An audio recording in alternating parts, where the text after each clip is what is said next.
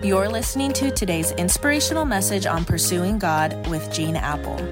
Here's Gene. Thank God it's Friday. You're almost to the weekend, and I hope you find some meaningful rest and connection with those that you love in the days ahead. Hope you'll bring a friend with you to join us at an Eastside campus. We're kicking off an all new practical relevant series, Slay the Monster, because we've all been stressed out by feeding the money monster, we're going to learn how to slay it in the weeks ahead. James 3:18 says peacemakers who sow in peace reap a harvest of righteousness.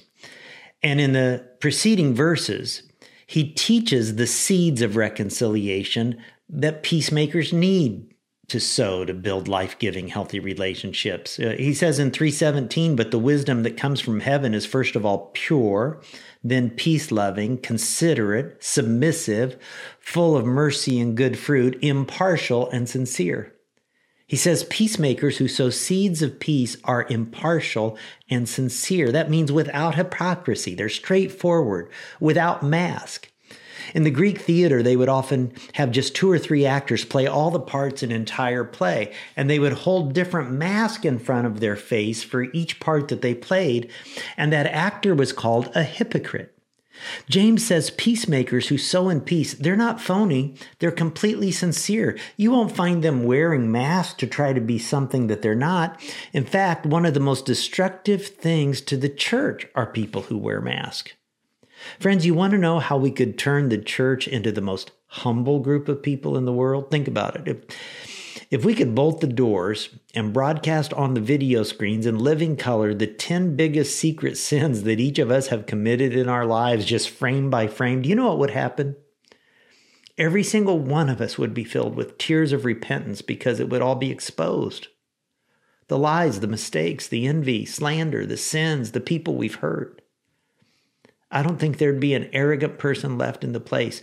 And we'd just fall on our knees and say, Oh God, we need your grace to come near. And as we come near to you, will you come near to us?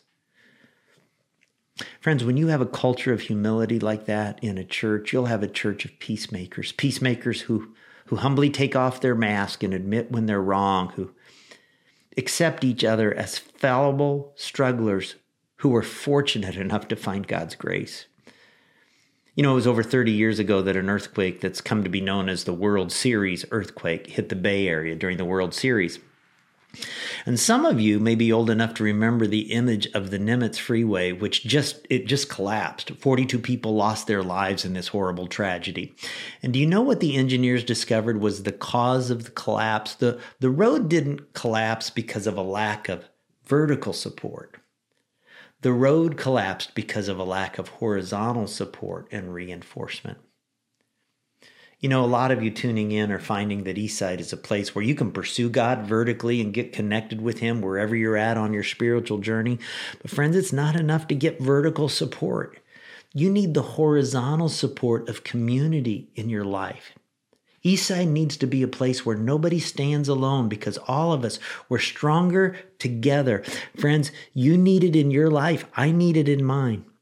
And you know, I can't think of a single significant change that I've ever made in my life that I didn't make in the context of community and relationships.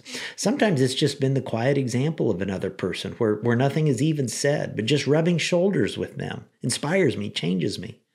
Sometimes there's been an encouraging prodding from someone. So I want to end this week by asking you this one question What's a humble step that you can take towards finding community and building relationships that last? Nothing would make God happier. Nothing would be of a greater reward than to get connected with some other people who are serious about pursuing God. Friends, it's what we were created for, it's what our soul longs for. And it's worth the conflicts, it's worth the pain, it's worth the bumps to experience doing life together. God, my prayer is very simple today for anybody that doesn't have some vulnerable relationships in their life where they can just take the mask off. I pray that you just bring them one or two good friends. I pray that maybe we'd take off the mask more in our relationships with one another in our church and our small groups. I pray that maybe even through some of the FPU groups that are happening right now, some relationships would be developed that that would go on and on, and maybe some lifetime friendships. God, thank you that you made us not to do life alone. We thank you that you made the gesture so that we could be vertically connected with you through the grace of your Son. And may we, in turn, be connected to one another. I pray in Jesus' name. Amen. Amen. Hey, hope to see you at Eastside this weekend. Have a great weekend.